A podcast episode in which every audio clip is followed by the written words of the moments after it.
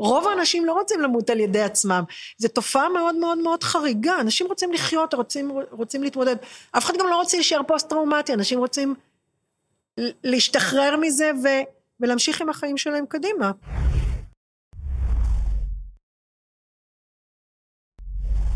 שלף היא סגן אלוף במילואים וקב"נית בכירה בצה"ל לשעבר. כיום היא חוקרת את תופעת ההתאבדויות בצה"ל בקרב חיילים בסדיר ומרצה בנושא בארץ ובעולם. אה, נעים מאוד. נעים מאוד. לאה, אני ממש שמח שאת פה, באמת, מעריך מאוד. אני רוצה שתקחי אותנו שנייה למחקר שאת עושה היום. אה, מה, מה מניע אותו? למה את עושה אותו? ובמה בעצם את מתמקדת? אה, כי אני יודע שאת מתעסקת באמת ב, בעיקר באובדנות. אז, אז אני אשמח שתסבירי לי. אז קודם כל אני רוצה להגיד ש... אני חייבת ללכת כמה שנים אחורנית ולהגיד שאף אחד לא הכריח אותי לחקור בשום צורה. אבל אתה עובד בצבא, או לא משנה, עובד בכל ארגון, במקרה שלי אני עובדת בצבא, אתה עובד בצבא ואתה מתחיל לאסוף תובנות סביב העבודה שלך, ואתה מתחיל להיות סקרן. אה, את זה גם מפתחים בך, אם אתה עובד במסגרת אה, שהיא טובה, שרואה אותך כאיש מקצוע, שמכשירה אותך, כמו הצבא, שנותן יום בשבוע, לאורך כל שנות העבודה, בעצם השתלמויות וקורסים ורכישת מיומנויות. אז אתה מתחיל להיות סקרן לגבי מה שאתה מתחיל לראות, לחשוב, להרגיש בבטן, ואתה רוצה לבדוק אם זה נכון. מה, ומה זה התחושות האלה? אה, לדעת למשל אם דברים שאתה עושה הם יעילים, לדעת mm. אם דברים שאתה עושה הם נכונים, לדעת אם דברים שאתה עושה יכולים לעזור אה, בעתיד. לקבוצות חיילים, לאוכלוסיות אה, מסוימות. לפעמים אנשים אומרים אה, אה, כל מיני אמירות, אבל הם לא תומכים אותם בנתונים אמיתיים. וככה אתה מתחיל לפתח, אה, בהתחלה בדברים הקטנים, אתה מתחיל לספור את ה... כמה חיילים למשל עשו ניסיונות אובדנות או התאבדו, ואתה רוצה לדעת מה המאפיינים שלהם, כי אתה רוצה למנוע את ההתאבדות של החייל הבא. בסוף כולנו, או כל מי שנמצא בצבא, בכלל, אני חושבת שממקצועות הטיפול, וזה, אני חושבת, אה, מכנה משותף בין עבודה סוציאלית, פסיכולוגיה ופסיכיאטריה, אני כמובן, יש יותר מקצועות, אני מדברת על אלה, כי הם בתוך הצבא גם רופאים, ברור, וגם אה, אוכלוסייה פארה-רפואית או רפואית אחרת, רוצים לעזור לאנשים, רוצים להטיב עם אנשים, הם לא רוצים להזיק לאנשים, הרי לא בגלל זה הם משקיעים כל כך הרבה שנים בלימודים. אז חלק מתוך הדבר הזה, זה גם להיות יותר יעילים, לבסס את מה שאתה חושב, את מה שאתה מרגיש. אה, לא רק על תחושות הבטן, אלא באמת על נתונים אה, שהם מוצקים, שאתה יכול להשתמש בהם. ככה זה התחיל, ולאט לאט אחרי הדבר הראשון, אתה בונה את המדרגה השנייה ואת הנדבך השלישי, ובעצם יוצר איזשהו גוף ידע מחקרי אה, ויישומי, אני מקווה גם, שהוא תורם גם לעבודה של הקב"ן, ובוודאי ובוודאי לחיילים שנמצאים במצוקה, או בכלל לחיילים. כן, אני כאילו נזרק, כשאת מדברת על, ה, על, הדו, על הסיבות שבגללן עשית את זה וכל הדברים האלה, אני, אני נזרק לשאלה שאולי קצת אה, מים קרים מיד, אבל כאילו, אה, האם המשימה שלנו צריכה להיות למצוא דרכים להקל על החיילים, או לבקר את השיטה עצמה ששמה אותם בסיטואציה הזאת?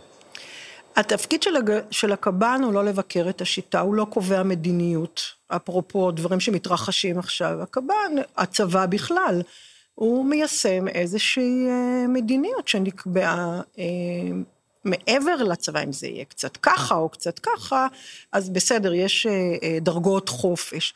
אני לא מעסיקה את עצמי ולא העסקתי את עצמי לאורך השנים, אני חושבת שזה גם מקל עליי במובנים רבים. האם זה נכון ש...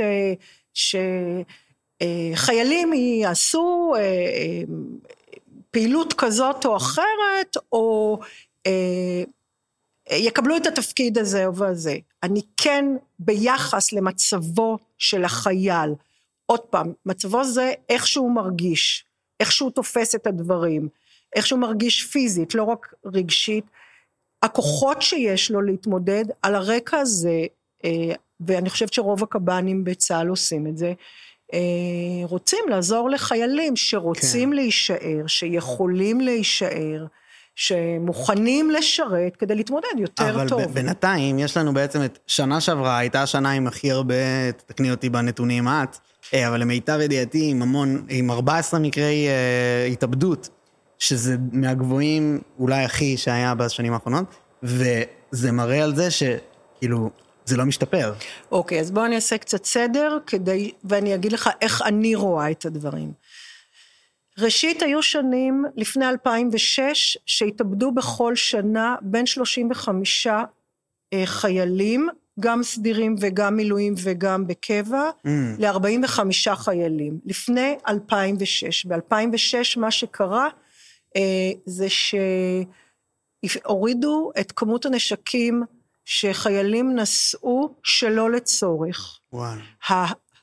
ההחלטה הזאת, שהייתה החלטה פיקודית, כן, שהייתה שבאה מהדרג הבכיר ביותר בצבא, בעצם סייעה, שלא במתכוון או במתכוון, כי אחת הסיבות היו שהיו הרבה מאוד גנבות של נשקים, אה, להוריד ולהפחית את כמות או את שיעורים, שיעורי האובדנות בצבא בצורה דרמטית, כי אנחנו יודעים, לא רק בארץ, אה, ולא רק בצבא, אלא בכל העולם, ש... זמינות לגור... לאמצעי הרג אה, מעלה את הסיכוי לאובדנות, ולכן אתה מסיר או מקטין או מוריד את הזמינות, זה יורד. אז זה דבר אחד. אחר כך היו שנים מ-2000, וב-2006, מעבר להפחתת הנשקים שהתרחשה, גם נכנסה תוכנית מניעה שהמרכיבים שלה נגעו בעוד תחומים, כמו למשל חינוך מפקדים בצה"ל, איך להסתכל ולזהות אה, סימני מצוקה ואיך לטפל וגם הכשרת קב"נים, נכנסו המון קב"נים לשירות הצבאי, אה, כמעט אה, מרמת החטיבה יש היום קב"נים, לא יותר, ועוד ועוד. הכשרה של שומרי סף, שזה בטח מושג שמוכר לך מתחום האובדנות, ואז שיעורי האובדנות, או יותר נכון, הכמות המספרית של החיילים, אה, ירדה ועמדה בערך על 16 חיילים לשנה, ולאט לאט זה ירד. אז את אומרת שהמגמה היא... המגמה היא ירידה, אבל, אבל מה שקרה בשנה שעברה, אם אני יכולה להסביר, אני לא מכירה היום את הדברים מאוד מאוד מבפנים, קרו כמה דברים, ואחד מהם זה מה שקרה בכל העולם. כשהתחילה הקורונה, כולם דיברו על זה ששיעורי האובדנות יקפצו בצורה משמעותית במהלך הקורונה, אבל במהלך הקורונה יחסית בישראל לא היו יותר התאבדויות וגם לא היו יותר ניסיונות אובדנים. כן עלתה, כן עלתה הכמות של האנשים שפנו לארגונים ודיווחו על מצוקה ועל דיכאון, אבל לא הייתה כמות יותר גבוהה, וחשבנו, מי שעוסק בנושאים האלה, שכשנצא מהקורונה, כמובן בהתחלה לא ידענו תוך כמה זמן נצא, אנחנו נראה איזושהי עלייה. אז יכול להיות שהעלייה הזאת משויכת לזה. קודם כל חשוב לי להגיד, כל חייל זה טרגדיה נוראית. זהו, אני, אני מנסה להבין את עמדתך. אתה מדבר איתי על מספרים, אבל אני רוצה להדגיש את זה בצורה... נכון, כן. ברורה, אני... תמיד אה, כשבאים לשאול אותי על אובדנות, אז רוצים לדעת מה המספרים, אבל מאחורי המספרים עומד חייל שהוא עולם ומלואו, ומאחוריו או לצידו או לידו יש הורים ויש אחים ויש משפחות שלמות וחברים, זאת אומרת, לכן הצבא אה, גם לא יכול להרשות לעצמו וגם לא מרשה לעצמו לא להתעסק בנושא הזה של אובדנות בצורה מאוד מאוד בולטת. סתם לדוגמה, אה, שבוע שעבר או לפני שבועיים בעצם היה פורום של רמת, של רמת אכ"א, שזה חריג, כי אין כזה דבר בעולם, פורום אובדנות שלוקח בתוך פורום אה, מומחים בישראל אה, שמייעצים בעצם אה, לצבא. אז נכון ששנה שעברה היו 14 מתאבדים, אבל לא בכולם היה קשר. יחד עם זאת, אמר מישהו בהקשר אחר, ש... כשמתרחשים אה, אירועים דרמטיים, למשל במדינה, אפרופו מחקר, כגון מה שקורה עכשיו, וחיל האוויר למשל חווה לא מכה קלה בכנף, אלא מכה חזקה מאוד בכנף של התנגדות למשל לבוא לשרת, לשרת, עולה השאלה מה זה אומר לגבי המפקדים, לגבי הזמינות שלהם, לגבי הפניות שלהם, מה קורה לאנשים בתוך הצבא, כלומר יכולים להתרחש בחוץ תהליכים ואני לא יכולה להגיד לך את זה בצורה מוסמכת, כי לא, לא עשיתי מחקר או לא בדקתי כן, את זה. כן, אני מבין. יש, אז... לי, יש לי אלף שאלות עכשיו על אבל זה. אבל אתה מבין, קורים דברים, וזה מבין. יכול להיות שזה מאוד משפיע. אבל יש משהו משפיע. אחד שאני רוצה להבין לפני. האם לדעתך הסיטואציה אה, רעה? אני לא מאלה שעונים אה, כן, לא שחור או לבן, כי המצב במדינה כל כך מורכב, החיים בארץ כל כך מורכבים, בכל מקום שאני לא נמצאת, אני מדברת כאיש מקצוע, גם בתוך הבית, אבל כאיש כן. מקצוע, כן. הדברים הם מאוד מאוד מורכבים. להגיד שהמצב רע, המצב רע ונורא ואיום. אין קשר למה דעתי הפוליטית או לאן זה צריך ברור. ללכת. המצב רע כי הכיתוב רע, כי אה, בדרך לכאן על הכביש, מכונית פגעה במישהו שהעביר משלוח של אה, וולט, וולט קוראים לזה, כן, נכון? כן, כן. תוך דקה התלהטות ומכות, כאילו... באמת, את ראית? שום שיח, עכשיו בדרך? ממש שני מטר מכאן. וואו. אה, אז כן, המצב, אה, המצב רב, הוא משפיע על כולם, אנשים, בטח אנשים צעירים, שגם מתקשים, אבל גם אם הם לא מתקשים, זה בסדר לשאול שאלות, כמו למשל, בהקשר אובדנות, האם אני רוצה לחיות או למות, או בהקשר של הצבא, אני רוצה לשרת את הצבא או לא רוצה לשרת בצבא. אבל אין, אין מקום לשאול את זה בתור ילד. למה אין מקום? אני לא באמת יכול לשאול האם אני רוצה או לא, זה דבר חובה. עושים, קודם כל אנשים שואלים, הם עושים תהליכים בתוך עצמם, גם אם הם לא אומרים את זה בצורה... אני נניח בן אדם שלא היה, לא היה לי את הכלים לשאול את השאלה הזאת לפני שהגעתי לבקו"ם. אבל היום אנשים, אה, אני חושבת שבגלל שיש חשיפה מאוד גדולה להמון תחומים וכל המידע מאוד זמין, אה, והחברה היא אה, מאוד מגוונת, אני חושבת שאנשים שואלים. גם אם הם לא שואלים בצורה ישירה, אני חושבת שהם מתעסקים בתוך עצמם עם שאלות. אבל הם בפועל לא יכולים לעשות את זה. מה זאת אומרת? לצאת מהצבא זה נורא מורכב, כאילו, בסדר, אומרת, אבל לא עדיין לא... הם יכולים להתחבט באיזה מין בן אדם הם רוצים להיות, או איך הם רוצים לראות את עצמם כאזרח במדינה וכולי וכולי. אני לא... כן. את, אל תיקח אותי מה... מה... מהות של ש... איך שאפשר לזה, לפתרון כאילו כן. הנקודתי. בסוף אדם לא מתאים לשרת, הוא לא ישרת, וזה בסדר mm. גמור. לא שמעת אותי אומרת אה, שמי ש... אה, לא כשיר חייב לשרת. לא, נכון. לא, יש אנשים שאינם מתאימים והם לא צריכים... אבל יש מלא אנשים שאינם מתאימים ואין להם את הכלים לדעת את זה. זה חלק מהעניין. מגלים את זה בפנים. אגב, אה, אני אה, עכשיו לא בתוך הצבא, אני רואה את זה קצת על סטודנטים, אבל אני שומעת אנשי מקצוע אחרים, שעכשיו הם רואים את ההשלכות של הקורונה, בגלל שאנשים היו הרבה מאוד סביב הזום ותקשרו פחות. אה, ביום יום פנים אל פנים, אז צריך ללמוד, זה חלק מהעניין. נכון. אפרופו אה, התוכנית מניעה, אה, תוכנית מניעה להפחתת שיעורי האובדנות בצבא, אז יש המון תוכניות בצבא, גם של חיל חינוך ולא רק של בריאות הנפש כמובן, ועוד, שעוסקות במיומנויות, ברכישת מיומנויות או בהקניית מיומנויות לחיילים, כדי להתמודד יותר טוב לא רק עם הצבא, בכלל עם קשיים. בכלל עם החיים, החיים הם מורכבים. כן, אני, אני אישית, אה, אה, כאילו אני לא בטוח אה, לגמרי בעמדתך עד הסוף בנוגע ל, ל, לצה"ל במהותו, אבל אני כאילו, אני, אני כן מבקר. את אוקיי, ה, אז, תסביר, ה... אז תסביר לי יותר לעומק כדי שאני אוכל לענות לך. כאילו, יש משהו באיך שאת מקבלת את, את עצם הקיום של הצבא שכופה על אנשים חיים מאוד קשים, ו... ו... זה נתון שלא הבנתי, האם בצה"ל יש אחוז בעצם יותר גבוה מבשאר האוכלוסייה של התאבדות? אני אגיד לך אה, באופן אה, גורף, בסדר? מאוד כללי. עוד פעם אנחנו חוזרים למספרים. כן. תראה בסוף איך הכל חוזר למספרים. כן. נניח שיש בארץ 500 התאבדויות, לא נניח, יש בערך בין 450 ל-500 התאבדויות כל שנה. מתוכם כמאה בני נוער. בני נוער זה נגיד mm. בגיל הטווח הצעיר 11, אבל נגיד אפילו 15 עד 24. מתוכם יש 14 שהם חיילים. אז אתה תגיד כן, לי, זה, זה כן, זה, כן, מה ש... זה המספרים.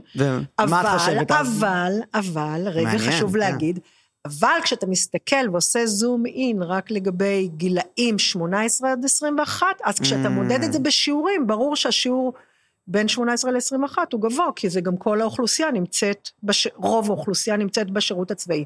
באופן כללי, כדאי שתדע שבכל העולם הגיל הצעיר הוא אחד הפיקים, אה, אחד מגורמי הסיכון, להיות אה, צעיר, כי מה שנראה לך בגיל צעיר אה, דיכוטומי, כן? מחר בבוקר, אם כן. אני לא אעשה היום איקס, אם אני לא... אם החברה שלי נפרדה ממני, אם אני לא... אם אני אכשל במבחן, זהו, מחר העולם מסתיים. בגילאים מבוגרים, ובגילאים מבוגרים גם מתאבדים מסיבות אחרות. אז, אז רגע, אז את אומרת לי למעשה, שאין, אנחנו לא יכולים להגיד באופן חד משמעי שצה"ל משפיע על התאבדות. לא, זה לא אמרתי, גם, גם זה לא, לא מדויק, כי בסוף אדם לא מתאבד בגלל סיבה אחת, או בגלל גורם אחד. צריך שיהיה מכלול של, של סיבות. רוב האנשים רוצים לחיות, רוב האנשים רוצים שיהיו להם חיים טובים, רוב האנשים רוצים לעשות את החיים שלהם יותר טובים, ועושים, נוקטים בכל מיני פעולות כדי לעשות את החיים שלהם יותר טובים. אנשים מבוגרים מבינים, או כשהם מתבגרים, שזה לא, עוד פעם, זה לא הכל נורא נורא נורא נורא טוב, או הכל נורא נורא גרוע. החיים יותר מורכבים, צריך ללמוד להתמודד איתם. אז אה, בהקשר הזה, אה, איבדתי את חוט המחשבה. אה, אני שואל, האם, האם צה"ל משפיע או לא משפיע? אה, אז אני, בהקשר אני הזה- מבין ממילותייך שלא. אז לא, זה אבל ממש, זה ממש טועה, לא מה כן. שאמרתי. אז, אז- אז בהקשר אני אשמח הזה. אה, אם אנחנו לוקחים את, אה, את תקופת השירות, בעצם חוברים להם פה מספר גורמים. אחד, גיל צעיר, כמו שאמרתי. שתיים, השירות הצבאי. כגורם לחץ מאוד מאוד גדול. אמרתי בתחילת השיחה, אה, אתה ב- יוצא מהבית, אין לך את התנאים שאתה רגיל להם בבית, אתה לא יכול לעשות, אתה לא בוחר את המקצוע הצבאי שלך, אתה לא אוהב את המפקד שלך, אתה לא בוחר את המפקד שלך, וכל המאפיינים האלה של, הצירות, של השירות הצבאי. ושלוש, אה, גם הסיפור הזה של הזמינות לנשק. אז אני לא אמרתי אה, שהצבא לצ- לא משפיע. השירות הצבאי בהחלט גורם לחץ מאוד מאוד מהותי. הצבא יודע את זה, ולכן הוא גם אבל מכשיר. בנתונים אז אני מנסה להבין. ב- אה, אה, אם אמרת שאנחנו ב-500 התאבדויות סך הכל, 100 בני נוער ו-14 כן, הם אבל, בצבא. אני, אבל בש, בשבילי זה שיעור גבוה שצריך להוריד אותו, בגלל זה אמרתי לך, כל, כל חייל הוא חייל אחד יותר מדי. נכון. חייל אחד הוא חייל אחד יותר מדי. הצבא צריך לעשות את הכל, ואנשי מקצוע בוודאי שעושים את זה. קודם כל, אני רוצה להגיד לך שני דברים. אחד, זה שלחוות אירוע של חייל שהתאבד כשטיפלת בו, שראית אותו אפילו פעם אחת, זה טרגדיה נוראה עבור אנשי מקצוע. אז המוטיבציה היא מאוד גבוהה, מעבר לעזרה, באמת לטפל כמו שצריך. ודבר שני שאני רוצה להגיד לך, שלא אמרתי שהצבא לא משפיע, זה למשל הפעילויות המבצעיות שעושות לאנשים, אה, שיש לזה השלכות על החיים של האנשים, על התפיסה כן, שלנו. שזה לא נמדד במספרים האלה בכלל. אה, זה לא נמדד במספרים האלה, זה נכון, אה, ולכן אני נשענת כאן על מה שקורה בארצות הברית. הקשר בין חזרה מלחימה אינטנסיבית כמו מעיראק, אה, אפגניסטן, היא בזיקה מטורפת להתאבדויות, מתאבדים הרבה מאוד אה, אנשי השירות הצבאי, גם בתוך השירות וגם כשהם משתחררים. בצבא, או בישראל, זה לא בצבא, בישראל הקשר הזה, אני, אם היית שואל אותי לפני שנה, הייתי אומרת שהוא לא קיים אה, בצורה הזאת, והיום אני כבר אה, רוצה להגיד שאנחנו לא מספיק בודקים אותו באופן הזה בשביל לדעת באמת, באמת, איך זה בא לידי ביטוי. כי בסוף אנחנו כן שומעים על אנשים שרק בשנה האחרונה, עד כמה שזכור לי, לפחות שלושה אנשים התאבדו או ניסו להתאבד בצורה חריפה, אם לא יותר, ושזה היה ברור שזה כן... שנופלים באיזה קטגוריה? לא? של אה, פוסט-טראומטיים. אז, אה, אבל הם, הם, לא, הם לא חיילים בצבא, נכון. הם כבר אזרחים, אז הם נכנסים לתוך החמש מאות, הם לא נכנסים, אז בגלל זה אני אומרת, אה, שאלת אותי על מחקר, זה הסיבה אבל- למה מחקר צריך כל הזמן להתבסס על נתונים. זה גם פשוט, אובדנות זה צד אחד. ההשלכות הנפשיות של פוסט-טראומה, הן לא חייבות להסתיים באובדנות בשביל להרוס לבן אדם חיים שלמים. נכון, אבל uh, כשאדם סובל מפוסט-טראומה, וזה הופך להיות היומיום שלו, ואני לא יודעת כמה אתה מכיר, אבל פוסט-טראומה בסופו של דבר תפגע בכל תחומי החיים. אה, ביכולת שלך לעבוד, וביכולת אה, ליצור קשרים זוגיים, וליצור קשר עם, ה, עם הילדים ועוד. אה, אז אה, וגם אה, מעבר לתסמינים, יש לזה מה שנקרא תחלואה נלווית, אז תסמינים נוספים או הפרעות נוספות נלוות, כמו למשל שימוש באלכוהול, או כמו למשל שימוש בקנאביס, או דיכאון, חרדות וכולי. דיכאון זה מחלה שמתים ממנה, כי בקריטריונים של דיכאון זה גם אה, חוסר רצון לחיות, מחשבות אובדניות, אה, עד אה, מימוש האובדנות. אלה נראים לי, אני לא סתם אומר שהם לא במספרים, אבל האנשים שסובלים מזה, אה, ואני בין היתר נכלל ביניהם, ואני, חברים שלי ממש מאוד קרובים נכללים ביניהם, אבל אנשים שבאמת, אה, שסובלים מפוסט טראומה מהשירות שלהם, זה משהו שהוא לא מדיד כל כך, כי אני לא יודע מי יודע את זה עליי, ש- שזה ייכנס לאיזשהו נתון, אבל ב... זה פשוט, ההשפעה של זה נראה לי אפילו יכולה להיות יותר דרמטית מאובדנות, כאילו מאובדנות בתכלס.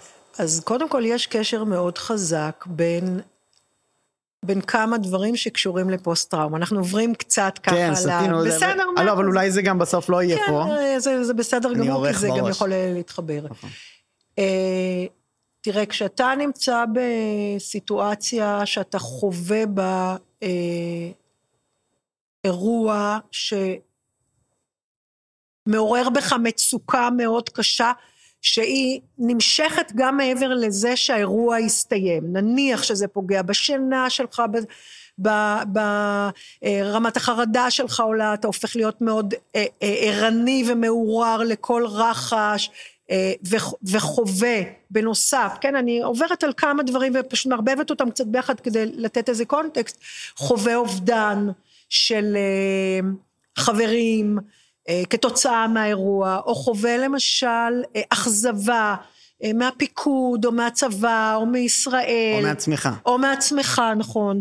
חווה אשמה מהתפקוד שלך, מהתפקוד של חברים, עוד פעם.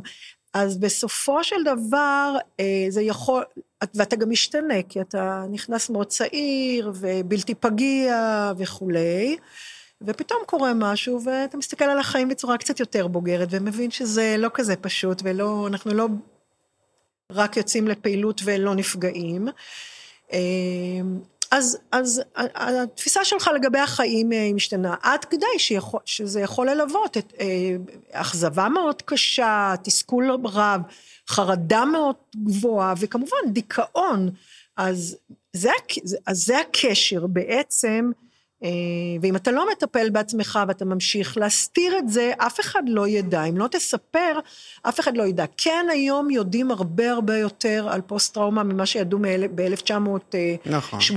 וגם אחרי מלחמת לבנון הראשונה והשנייה וככה. אבל, אבל מה שלא יודעים, זה המניעה הכי טובה של פוסט-טראומה קורית לפני. אז המני, המני, אני לא יודעת אם אני מסכימה עם זה, עוד פעם, אתה, אבל את המומחית זה דרך קשור, אגב. זה קשור לאיך שאני תופסת את הדברים. לא, זה מעולה. המניעה היא צריכה להיות לפני, היא צריכה להיות תוך כדי, והיא צריכה להיות אחרי.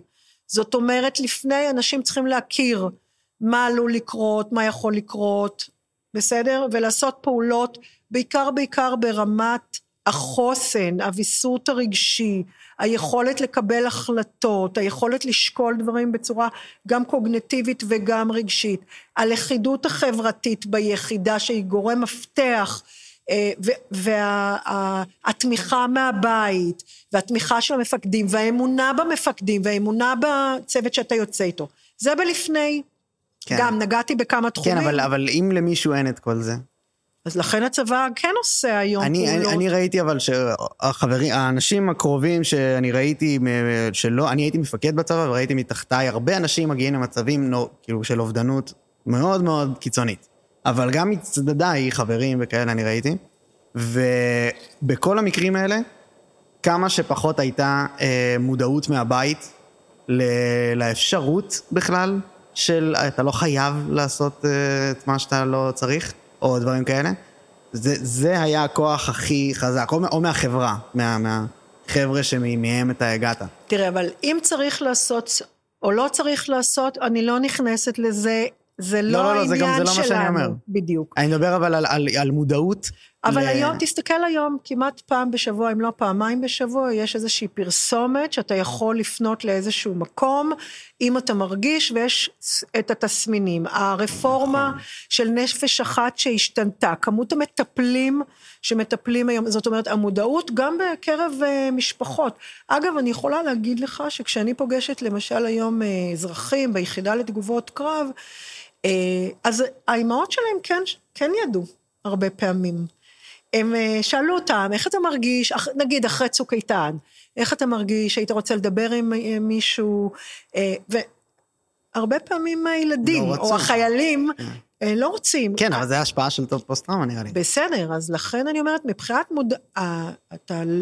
כשאתה אומר לי מודעות, זה לא מספיק שתהיה מודעות, צריך שיהיה גם חיבור לאיזשהו יישום של המודעות הזאת. מודעות היא לא, היא לא מספיקה, ולכן אמרתי, המניעה לא, לא יכולה להיות רק לפני, היא גם חייבת להיות תוך כדי. זאת אומרת, מפקדים צריכים לדעת שכשהם יוצאים לפעילות, שבפעילות הזאת היה או אירוע מאוד מאוד קשה, או עם אוכלוסייה אזרחית, התקלות מאוד קשה, בטח אם זה אירוע שהסתיים במוות, או פצועים, או טיפול בגופות, הם חייבים לשאול את החיילים שלהם אחרי זה מה שלומם, בגובה העיניים. אבל זה לא מה שקורה.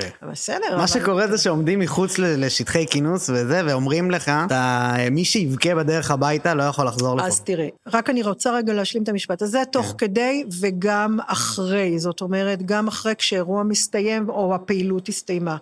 לכל אחד מהדברים האלה צריכה להיות התערבות שונה. כי בזמן שחיילים יוצאים להתרעננות, אתה לא עושה להם עכשיו שיחות נפש ומוציא אותם מה... מהסטינג שבו הם נמצאים, כי יכול להיות שבעוד שעה או בעוד שעתיים הם יצטרכו לחזור פנימה. אבל כן צריך לעשות כמה פעולות. יש מפקדים שכן עושים, אני לא יודעת במי, אני לא יכולה להגיד, תראו, תמיד כשאני מדברת גם על אובדנות אגב וגם על פוסט טראומה, אז אני אומרת, אבל החבר שלי ואני לא הרגשתי, אני לא יודעת לגבי המקרה הפרטי, ואני גם לא יודעת להגיד אם זה הרוב. אני יודעת שהיום הרבה יותר מודע, מודעים לזה, מפקדים הרבה יותר מודעים לזה, מפקדים יותר בשלים, יותר בוגרים, מסוגלים לעשות את זה, עוברים בין החיילים או יושבים עם החיילים בקבוצה, ויש כאלה שלא עושים את זה. לפני שחרור היום עושים אה, מסעות שחרור, זה כדי לעשות איזשהו ארגון של כל החוויות שקרו לאותה יחידה במהלך האירוע, זאת אומרת כן. במהלך השירות הצבאי, כדי לעשות, לחבר אותם אה, יחד ולבנות איזה נרטיב שהוא אה, שלם, כדי שהם יוכלו להשתחרר מתוך מחשבה שזה אולי ימנע בעתיד, אבל. עושים מאמצים, אה, אתה יודע, כאילו... כן, אני רק אגיד בהקשר הזה, וש... אה, ש- שפשוט אני חושב שזה לא מספיק אה, שיחות כאלה, זה מאוד, אה, מאוד אה, בקטנה. יש דברים כאילו ש... אני חושב שפוסט טראומה זה די איתך, כאילו זה לא הולך. יש דרכים לתקשר עם זה, יש דרכים להקל עליך, יש דרכים שזה, וזה פשוט לא ממש עוזב אותך. ואני חושב שמה שאני, שאני מנסה להגיד זה שכאילו בהקשר שהמניעה לפני היא פשוט... את, את מדברת פה על דברים שאני פשוט לא חושב שבאמת יגרמו לבן אדם עם פוסט טראומה להחלים.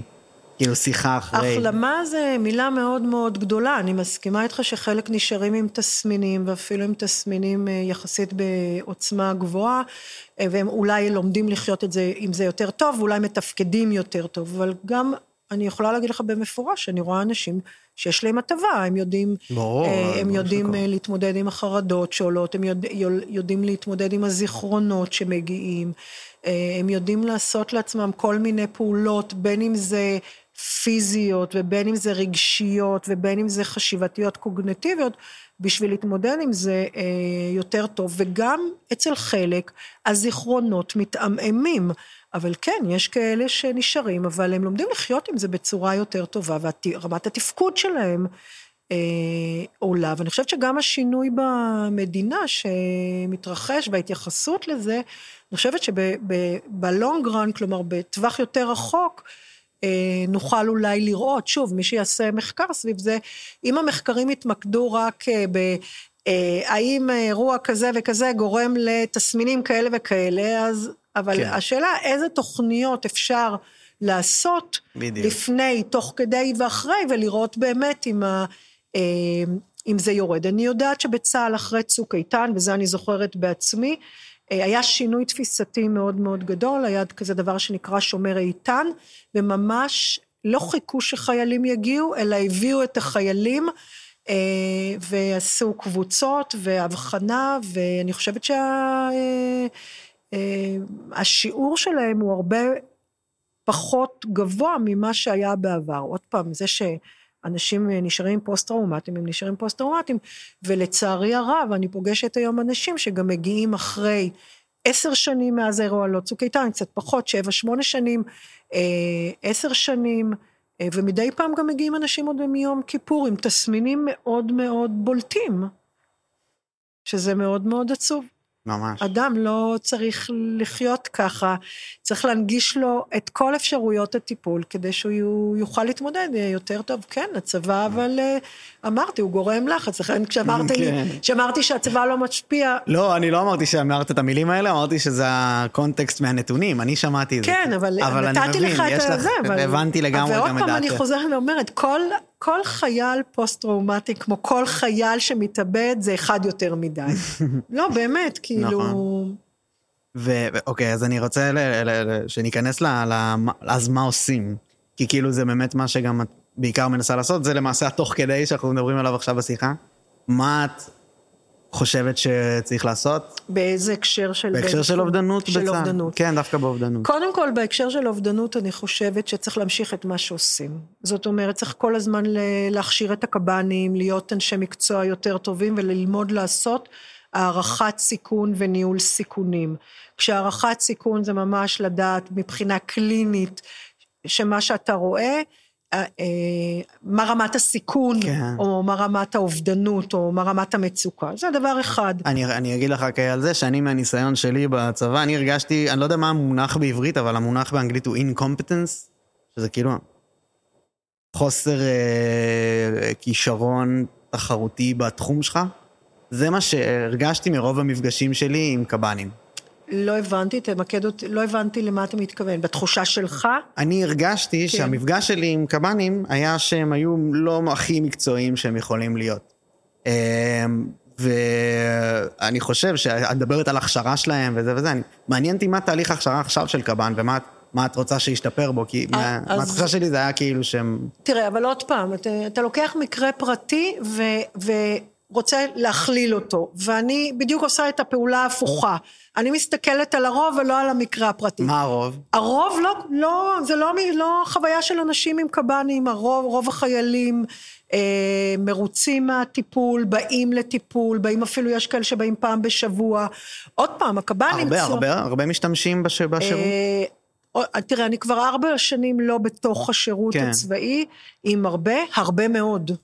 הרבה מאוד.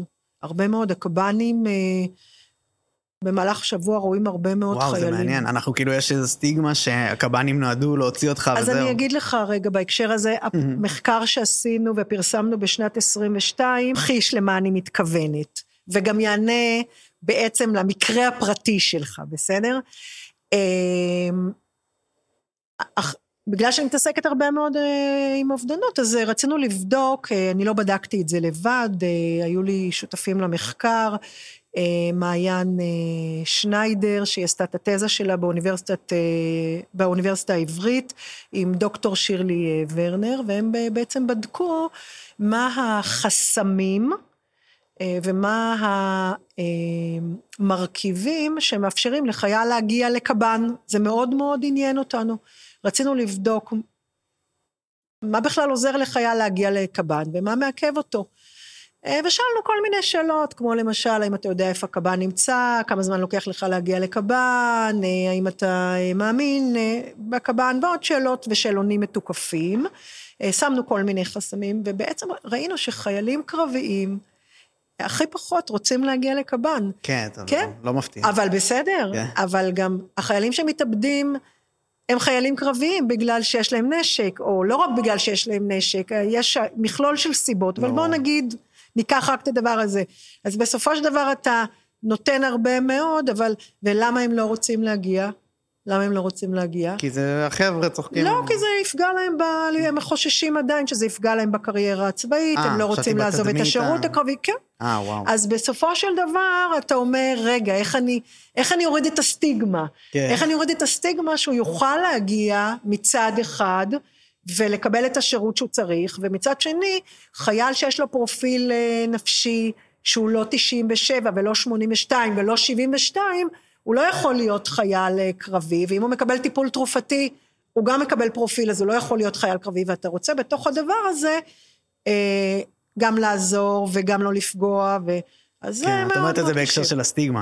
אני אומרת את זה גם בהקשר של הסטיגמה, אבל גם בהקשר של זה, שכשבאים חיילים ואומרים, אני לא רוצה לשרת בש... בצבא, לא מוצא חן בעיניי, אני לא אוהבת מה שאת, שאתה, שאני עושה כאן, אז אני כאיש מקצוע בודקת קודם כל אם יש כאן איזושהי בעיה במצוקה שנכנסת לקטגוריה של הפרעה נפשית, או ב- של רמת הסיכון. אה, זה שהוא לא רוצה, זה לא עניין מולי.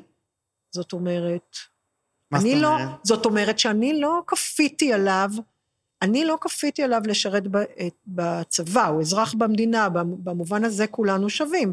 מי שצריך לשרת, אה, משרת. אם הוא בא ואומר, אני לא רוצה לשרת, אני בודקת אם הוא לא יכול לשרת. אם הוא לא יכול לשרת, הוא לא ישרת, אבל אם הוא יכול לשרת, הוא יצטרך את ה- לפתור את הלא רוצה במקום אחר. כן, ואיך מחליטים? לא אני, לא בתחום, לא בבריאות הנפש. זה אה, לא... איך? למה לא? כי זה לא מדיניות של בריאות הנפש, בריאות הנפש לא קובעת את המדיניות אם אדם ישרת בצבא או לא ישרת בצבא. זה כמו שאתה הולך לרופא, אתה רוצ... רופא אומר, רגע, מה יש לך? והוא מאבחן, מה יש לך? אותו דבר. אז, אז בתור קב"ן, אתה אמור לעזור לבן אדם לשרת הכי טוב שהוא יכול. אתה אמור לשר... לעזור לאדם לשמור על בריאותו הנפשית ולתפקד בהתאם ליכולת שלו, לכוחות שלו ולמצבו הנפשי. השאלה היא לא אם הוא יכול, אה, אם הוא צריך לעשות שירות צבאי, השאלה, השאלה היא מה קורה לו בתוך המציאות הזאת שנכפתה עליו כאזרח מדינת ישראל, איך אה, לסייע לו אה, לממש אותה. אם כן. הוא כן. לא רוצה, אז בריאות הנפש אולי זה לא המקום, אבל אם הוא לא יכול, בפירוש זה המקום. ואנחנו Mm. רוצים שחיילים יפנו ויבקשו עזרה וגם יקבלו את העזרה ו- ויצמחו ממנה. אז את אומרת אבל שגם ה, ה, מה שאמרתי על הסטיגמה זה לא ממש מתאים למציאות, כי בפועל, למה? כי בפועל מלא אנשים כן, את אומרת, אה, משתמשים בשירות של הקב"ן, הרבה חיילים, יותר ממה שאנחנו יודעים, ממה שאני יודע, את אמרת שהם מלא. הרבה חיילים משתמשים בשירות של הקב"ן. אז אני מעניין כאילו ה, ה, למה הסטיגמה כאילו עדיין אז מצליחה אמרתי- להישמר. אז אה, אמרתי לך, קודם כל אנשים אה, לא ששים להגיד שיש להם אה, מצוקה. מצוקות. כן. אתה אמרת לי את זה בעצמך. למה כן. חיילים קרביים שהם בריאים לגמרי, עשו פעילות מבצעית הירואית, אוקיי? למה הם לא באים לבקש עזרה? זה, זה, אבל זה אני הסיפור. אמרתי לך על, על מקרה לצורך העניין שבשטחי כינוס אומרים לאנשים, מי שבוכה בדרך הביתה לא יכול לחזור. אוקיי, בסדר, אז אתה לוקח את. שוב, מקרה, אני יודע, אז לא, אבל מה אני, שאני זה הדרך אומרת, גם אחר כך, גם אחר כך, כשנניח הסתיים האירוע והולכים הביתה, או אפילו משתחררים ואומרים להם, והם כבר שומעים בטלוויזיה וברדיו, אז גם כן לא, עדיין חלק לא מבוטל לא מגיע, הם מגיעים כשהם כבר ממש, אה, זה, זה, זה מעיק עליהם, או זה פוגע ברווחה הנפשית שלהם, או האישית שלהם. אה, אז, אז הסברתי שעדיין השירות הצבאי, עם כל העניין, אה, הוא אבן דרך מאוד חשובה במי, בחיים של מתבגר ישראלי. אנשים רוצים לשרת בצבא, הם רוצים לעשות תפקידים מיוחדים, אנשים אה, רוצים לעבור יום סיירות, אנשים רוצים ללכת ליחידות קרביות, אנשים רוצים ללכת לשרת בתפקידים מעניינים, רוצים ללכת למודיעין, ועוד ועוד ועוד ועוד. אז הם לא רוצים ללכת אה, ולספר שיש להם מצוקה, שזה לא יפגע בהם, לא בגלל... כי הם באמת חשים מצוקה, לא בגלל שהם לא רוצים. אני מבין. אז הם לא, מקבל, אז הם לא מקבלים את העזרה שהם צריכים. כן, אני חושב שזאת הבעיה. זו, זו דעתי. לכן שכאילו- הצבא כל הזמן עסוק בלהפחית את הסטיגמה, לחנך מפקדים, לזהות יותר מהר את ה, אה, על החיילים שלהם, גם אם החיילים לא מדווחים, לא לחכות שחייל ידווח, להסתכל עם החייל, איך הוא אה, בתוך הקבוצה שלו, בתוך היחידה, האם הוא יוצר קשר, האם הוא נמצא יחד עם כולם, אה, איך הוא אוכל, איך הוא ישן, איך הוא מתפקד, איך הוא קם בבוקר, הם רואים אותם כל הזמן. הם בעצם, המפקדים הם ההורים שלהם. ואמא. הם ה- נכון, הייתי כאילו, אומר את זה לכולם. זה קלישאה, אבל זה, לא, זה, האבא שזה אמיתי. אבל זה, הם האבא והאימא שלהם, לכן כן. אמרתי מ- מלכתחילה שכשאתה אה, מטפל בחיילים, אז אתה לא מטפל רק בחייל עצמו, יש לו מפקד, וכמובן שהרבה פעמים גם המשפחה מעורבת. שוב, תלוי אם זה משפחה. אז מה קורה כשה. כשהמפקד הוא גורם הלחץ? זה קורה הרבה. אה, הבן אדם שאמור להיות המקום שלך לפנות כשיש בעיה, הוא מה שגורם לבעיה, ואתה כלוא איתו ואין לך מה לעשות. אז עוד פעם, צריך לשקול את הכוחות של החייל להתמודד מול המציאות הזאת. האם צריך לשנות לחייל את המציאות, או האם החייל יכול להשתנות בתוך המציאות? הרי כולנו פוגשים לאורך הדרך עמיתים לעבודה שאנחנו לא אוהבים אותם, או שהם לא אוהבים אותנו. לא, אבל פה יש מישהו שאתה אחראי עליו נכון, לחלוטין. אז אה, אני לא אגיד שזה פשוט, אבל יש לך גם את החברים ביחידה. אה, זה קורה כל הזמן, זה קורה הרבה, אתה לפעמים מתאכזב ממפקד, ציפית ממנו למשהו, ו... אה, וצריך לראות איך, אה, אם, אם כבר פנית על הרקע הזה לקב"ן, אז אה, אם, אם היו כן. פונים אליי על הרקע הזה, הייתי קודם כל בודקת את הכוחות של החייל להתמודד עם הדבר, ולראות איזה מיומנויות הוא יכול לרכוש בתוך הקשר בינינו, שיכול לקחת אותו החוצה ולהתמודד יותר טוב עם המצב הזה. כי בסוף חלק מהמצבים הם לא מצבים בלתי הפיכים, יחסים זה משהו שהוא דינמי. אבל זה, יש פה כן משהו שונה. אני תמיד הייתי נותן את הדוגמה הזאת בתור שהייתי מסביר על אה, שילוב ראוי. הייתי מסביר, סבבה, באזרחי, זה סבבה אולי שאתה תסתכל על מישהי וזה, אבל פה היא חייבת להמשיך לראות אותך בימים שאחרי. כאילו, אתם בחוק, בחובה, נמצאים ביחד, ואסור לכם, אם אתם הולכים הביתה, אתם בעונש.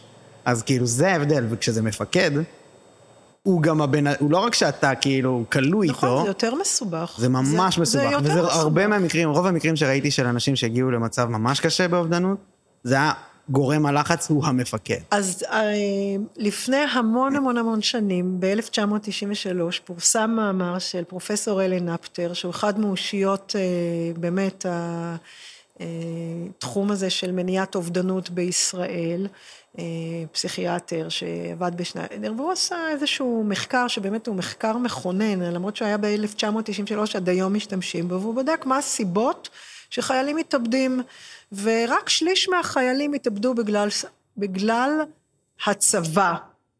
רק שליש מהחיילים התאבדו בגלל הצבא, כלומר 30 אחוז.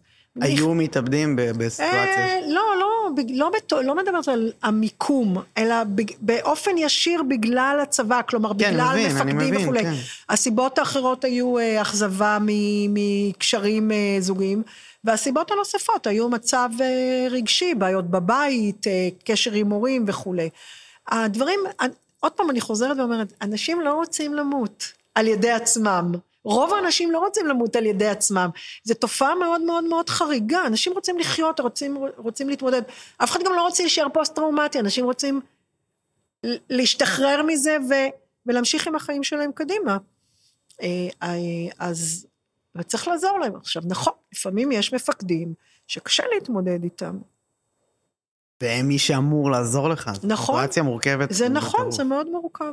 זה מאוד מאוד בגלל מאוד זה, אני, מורכב. אני, זה הנקודה הכי חלשה שלי אל מול הצבא. זה נכון, זה מאוד מורכב. אני לא אומרת שזה לא מורכב. איך אה, לך בינתיים? מדהים, לא, הכל טוב. הכל טוב. אני- זורם כמו שרצית וזה? יותר ממה שרציתי. אוקיי. כי... כי uh, זה, אנחנו... אני, אני פחדתי שיהיה לי uh, אינטנס מ- רגשית uh, לדבר על זה בכלל. אוקיי. כאילו... גם הפתעת אותי עם הנתונים עצמם. כאילו, ואני אני, אני פה מתמודד, לא יודע. אני בסדר. אוקיי, אז, אה, אז יש כמה דברים, אני לא יודע מה יותר חשוב לגעת בו, אבל... דבר ראשון, אה, אה, אני, אני אגיד לך רגע משהו, תראה, כן. אין בעיה להביא דברים פרטיים, ואני חושבת שאני מתמודדת עם זה סבבה, אבל אני לא יכולה להישאר בדבר הפרטי, כן? אני יודע, כי כן, אני זה. בסוף אתה רוצה שזה ייגע לזה. אני יכולה עכשיו, אתה תוציא כזה דבר ואתה תקבל רק תגובות, אה, זה לא נכון, זה לא נכון, לי היה גרוע, לי היה גרוע. אבל... זה מה שאולי יקרה, בסדר, אבל כאילו... בסדר, אז כאילו, אבל לכן צריך לעשות את הכל... לא, אני, אה, אני מבין לגמרי פה את הנתונים של המג... כי זה לא... לא, אז מה שאני אומרת זה, תחשוב בעצם איזה מסרים אתה רוצה להעביר דרך הדבר הזה. בסוף אתה עושה פודקאסט. אם, אם, אם השורה התחתונה זה שהצבא מחורבן, אז יאללה, בסדר, כאילו... לא, נראה לך לא, שזה- אבל כאילו, אתה מבין? זה מה שאת מרגישה ממני? לא, בכלל לא. אני רק אומרת שעכשיו, אה, אם אתה אומר שאנחנו זה... לא, אני בזה נלך דווקא לבני נוער. אה, אמרת שכאילו, אמרת נתונים שמאה מאה בשנה בערך מתאבדים. כן. ושזה, יש איזה פיק כזה של אה, גם בגילאים בפנים. כן. מה יש ב, בנוער, כאילו, מה יש בגיל, בשנים האלה של העשרה, שגורם לנו להיפגש עם כאלה תאומות? זאת השאלה. כן. אוקיי, אז... טוב, זה נושא מאוד מאוד רחב, אז אני אגע רק בכמה דברים, אבל זה הרבה הרבה יותר רחב מזה. אה, קודם כל, החיים היום הם אה, חיים אה, עם, עם דרישות יותר גבוהות. ציפיות יותר גבוהות, שאיפות, כל המידע זמין, אתה רוצה להיות כזה, אתה רוצה להיות אחר, אתה רוצה ללמוד בארץ, אתה רוצה ללמוד בחו"ל, אתה רוצה לעשות המון המון דברים. אתה חייב להדביק את הפער, ולכן, אם קודם שאלת אותי, האם הצקה, איך הצבא משפיע? איך החיים משפיעים על אה, כן. ילדים צעירים, מה הם רוצים להיות, מה הם רוצים לעשות, אה, אה, באיזה משפחות הם גדלו, מה המסר שהיה בתוך המשפחה, איזה חוויות חיים הם חיו בבית הספר, בתנועה וכולי. והלחץ הוא מאוד מאוד גדול, וגם הניכור הוא יותר גדול, העולם יותר... העולם הוא עולם גלובלי, כלומר, מדברים במה לעשות, אנשים לא צריכים להיפגש אפילו אחד עם השני, לשתות קפה, הם יכולים בזום, כן רואים, לא רואים, עם מצלמה, ולכן תחושת הניכור היא, היא הרבה יותר אה, גדולה ממה שהיה בעבר, וגם... זה בכללי. זה בכללי. ובני נוער מתמודדים עם המון שאלות של בני נוער. איזה מין מבוגר אני רוצה להיות, איזה משפחה אני רוצה לגדל, איזה איש מקצוע אני רוצה להיות, מה אני רוצה לעשות. יש הרבה מאוד בלבול, יש הרבה מאוד מבוכה, למרות שהכל הכל חשוף, או אפילו בגלל שהכל הכל חשוף, הכל מגיע אליך בבת אחת, בלי תיווך, בלי סינון, בלי מיון. יש גם עניין הורמונלי. גם עניין הורמונלי של הגיל, שזה תמיד היה. כן. אז uh, יש המון המון גורמים, uh, כאילו תדמיין נגיד uh, עיגול כזה שבתוכו אתה כותב את המילה מתבגר, או שם דמות של מתבגר, וחיצים שמגיעים מכל כן. מיני מקומות, והכל uh, שם uh, סוגר. Uh, אז זה... בהחלט, אה, יש לזה השלכות על, אה, על, על, על המצב הנפשי, על המצב הבריאותי, על, ה, על התחושת רווחה האישית. והאם אנחנו. רואים הבדל בין בנים לבנות בגילאים האלה? וואו, אתה שואל אותי שאלות ענקיות, ואני, התשובות שלי ככה קצרות. קודם כל, בהקשר זה של. אובדנות יש הבדל בין גברים ונשים, זה ידוע אה, בעולם, בכל הגילאים, אה, אה, ככה בצורה מאוד גורפת, גברים מתאבדים יותר מנשים, נשים עושות יותר ניסיונות אובדניים, אבל אתה יודע שניסיון אובדני אחד, הוא מעלה את הסיכוי ואת הסיכון להת- להתאבד- לניסיון התאבדות נוסף או להתאבדות, אז, אז זה מורכב. והסיבות שגברים עושים, אה, מתאבדים יותר מאשר נשים, מגוונות, רח- רחבות, ותלוי מאיזה תחום אתה בא ואתה אה, אה, בודק את זה. באופן גורף, בצורה פראית, באופן גורף, נשים הרבה יותר מבטאות את עצמן, ומבקשות עזרה, ופונות לחברות, ומבחינה רגשית, הם, אה, גם בגיל צעיר, הן מתפח, מתפתחות ככה קצת נכון, יותר כן. מהר וכולי. אה, מאשר גברים שהם יותר סגורים, גם הציפיות, אז עוד פעם, זה, זה המון המון דברים, ותלוי מאיזה זווית אתה מסתכל.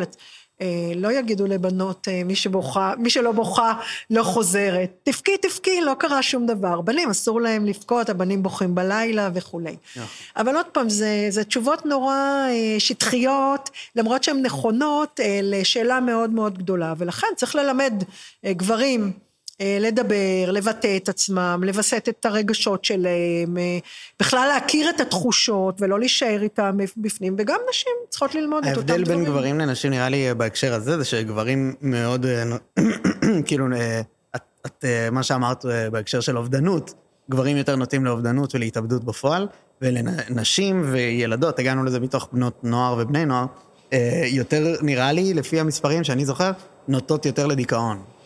יותר נ- קלות ל- כן, ל- אבל, לקרוא אבל, לדיכאון. אבל הן פחות מתות מהדיכאון, נכון, נכון. הן עושות יותר אה, אה, ניסיונות. בכלל, באופן, עוד פעם, באופן גורף, גורף, גורף, גורף, גורף, זה שהדפוסי התמודדות, או המנגנוני התמודדות של גברים הם יותר קוגניטיביים, יותר שכליים, ושל נשים הם, אבל עוד פעם, אתה תמצא מכאן, מכאן. לא נכנסנו בכלל, בכלל, בכלל.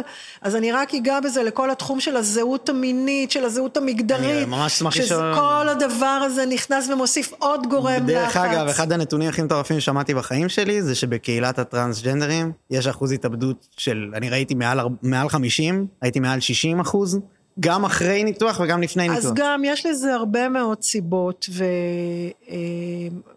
וקצרה קצרה היריעה מלדבר על הכל, יש הרבה סיבות. אז קודם כל זה קשור ל... אה, ל- לחוויית חיים שלהם, האם ראו, תחשוב, תחשוב מה זה בשביל אה, אה, ילד או ילדה, אה, גבר או אישה, שהם לא יכולים להיות הם עצמם, שהם צריכים לחיות בסוד, שהם צריכים להסתיר את אבל עצמם. המספר, המספרים מראים שגם אחרי. אבל אז, אז, אז אני יכולה לקשר את זה לכמה דברים. קודם כל, אם יש באמת דיספוריה מגדרית והם סוחבים, בסוף אנחנו לא נולדים יום אחד עם דיכאון, זה משהו שמתפתח לאורך השנים, אתה, אז זה נמצא שם. אני אגיד משהו בהקשר האובדנות, שדווקא לא הרבה פעמים אה, מתייחסים לזה בצורה הזאת.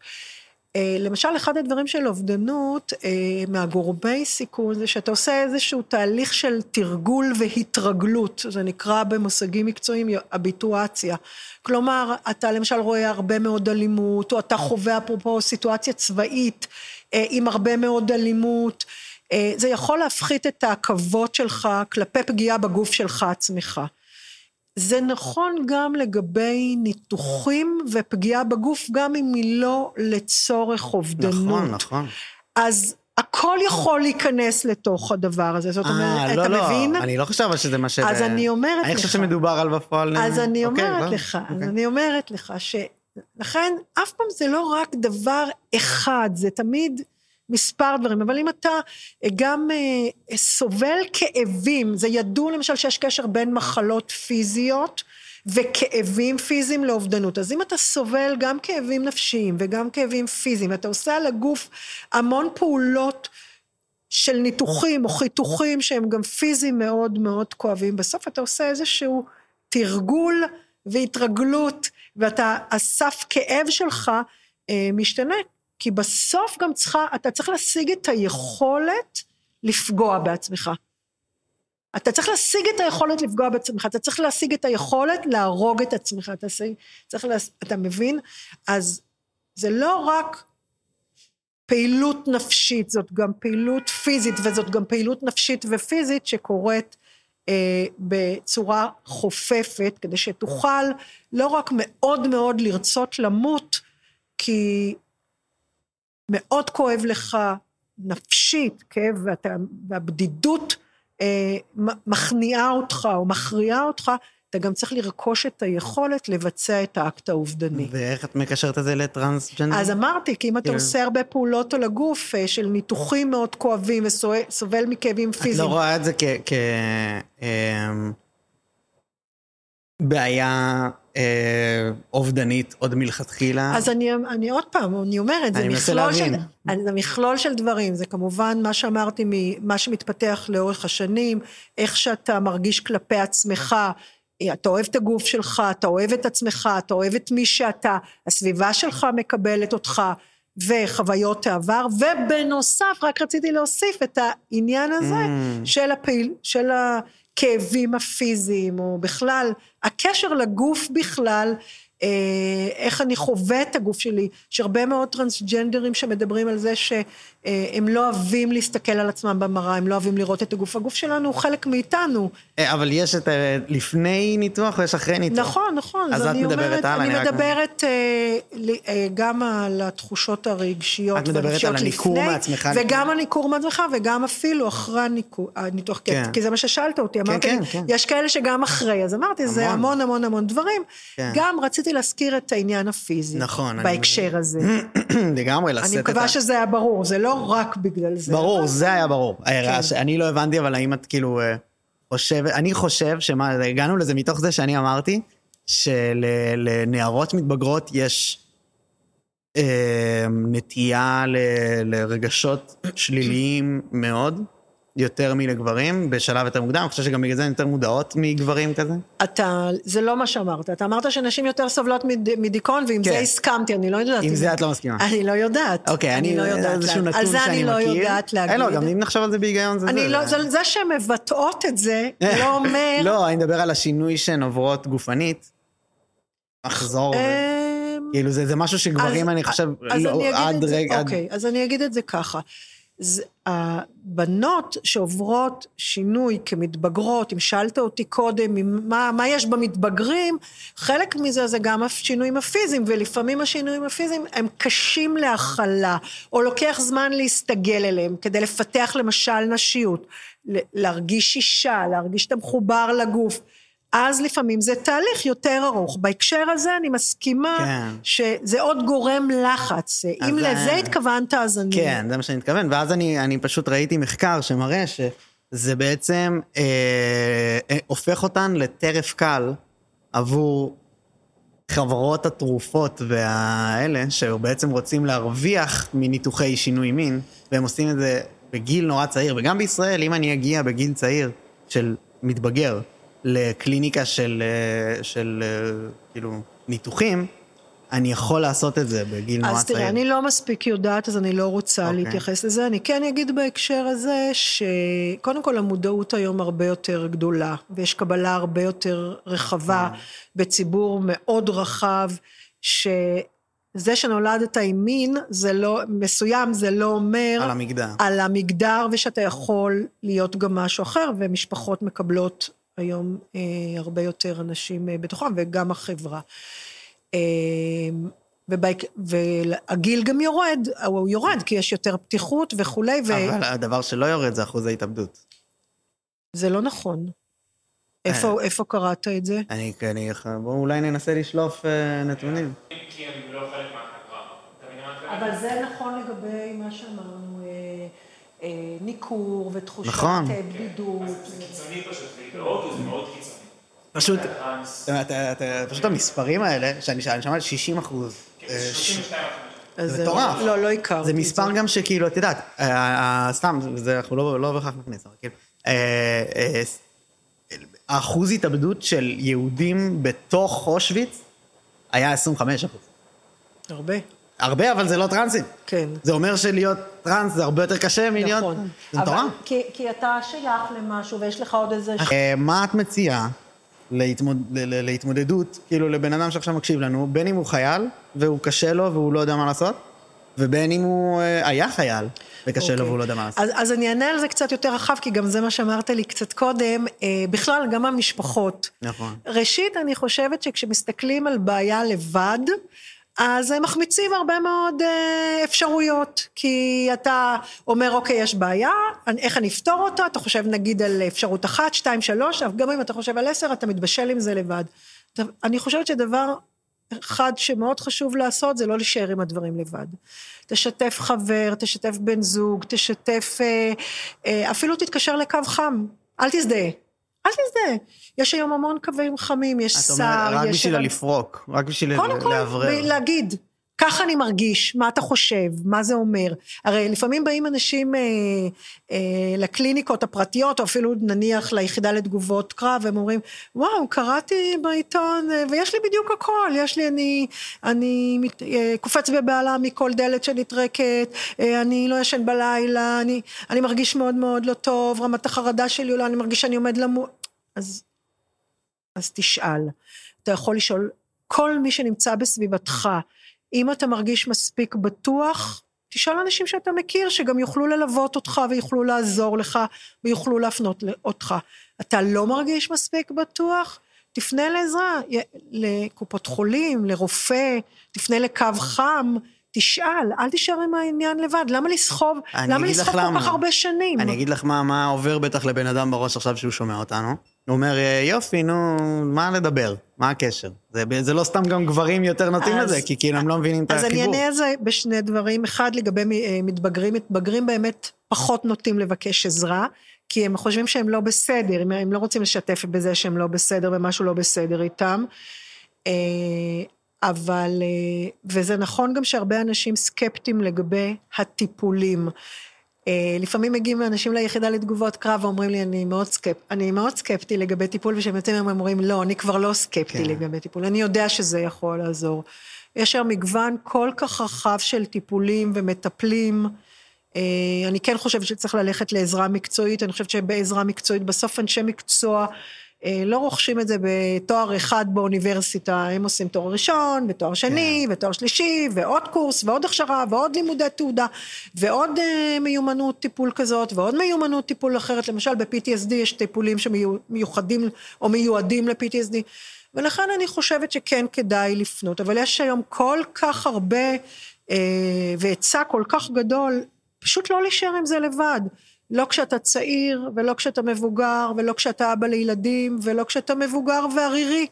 אה, כי הבדידות והתחושה שאף אחד לא רואה אותי ולא שומע אותי, או שאני מזייף את החיים ואני מתנהל בחוסר אה, נראות, אה, היא תחושה מאוד קשה, היא תחושה בלתי נסבלת. קשה מאוד לחיות איתה לאורך זמן. ממש, אני מסכים. טוב, זה מעולה, תודה רבה. אה, נראה לי שאנחנו סיימנו. אה, מעולה, טוב, אז אנחנו... אה, אני, אני מודה ממש ללאה של שהתארחה, ממש תודה רבה. תודה שהזמנתם. היה מרתק, ואני מקווה שלקחתם מזה משהו, בין אם צפיתם, בין אם האזנתם.